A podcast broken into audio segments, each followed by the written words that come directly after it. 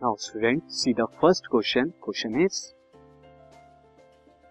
if action is always equal to the reaction action क्या होता है? Always equal to the reaction होता है। Then explain how horse can pull a cart तो फिर horse जो है, वो कैसे एक कार्ट को पुल करता है? क्योंकि इस केस में जो हॉर्स रिएक्ट करता है एक्शन लगाता है कार्ट पे कार्ड भी क्या करती है? सेम रिएक्शन करती है सेम फोर्स अपोजिट डायरेक्शन में अप्लाई करती है हॉर्स फिर कैसे मूव करता हैं? देखते हैं क्या साइंस इसके बिहाइंड में see it is true that when a horse pull a cart with a certain force then cart pulls the horse with the same force तो एक्शन रिएक्शन हो रहा है यहाँ पे। And the system of horse at cart can should not move तो इसलिए क्या होता है कि जिस डायरेक्शन में क्या लगा रहा है हॉर्स फोर्स लगा रहा है अपोजिट डायरेक्शन में सेम मैग्नीट्यूड ऑफ़ फोर्स जो है कार्ट लगा रही है। तो यहाँ पे तो बैलेंस हो गई फोर्स और जब बैलेंस हो गई तो यहाँ पर कैसे मूव कर पाएगी कार्ट बट स्टूडेंट यहाँ पर एक और चीज़ है जो कि हम अर्थ अर्थ की रिएक्शन लगाती है। कैसे However, if we analyze the problem carefully, आप देखेंगे then the horse not only applies the force on the cart but also pushes the earth backward. अर्थ को भी बैकवर्ड वो पुश करता है। With its feet अपने पैरों से।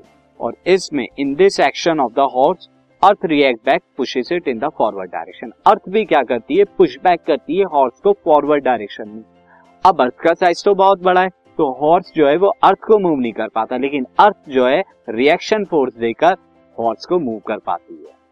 So now the force applied on earth by the horse is insufficient to move the earth अब जो फोर्स लगा रहा है हॉर्स अर्थ पे वो बहुत छोटी है, वो अर्थ को मूव नहीं कर सकती। But the force applied by the earth is sufficient to make the horse move in the forward direction लेकिन अर्थ की जो रिएक्शन फोर्स है, वो सफिशिएंट है अर्थ उसको हॉर्स को मूव कराने के लिए।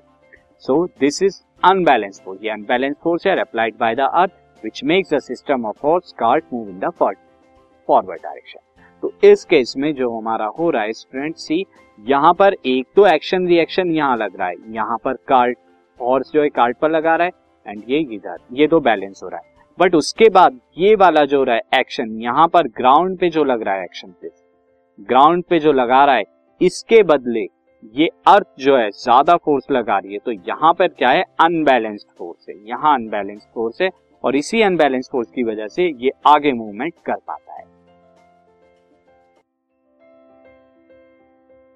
This podcast is brought you by Hubhopper शिक्षा अभियान अगर आपको ये पॉडकास्ट पसंद आया तो प्लीज़ लाइक शेयर और सब्सक्राइब करें और वीडियो क्लासेस के लिए शिक्षा अभियान के यूट्यूब चैनल पर जाएँ।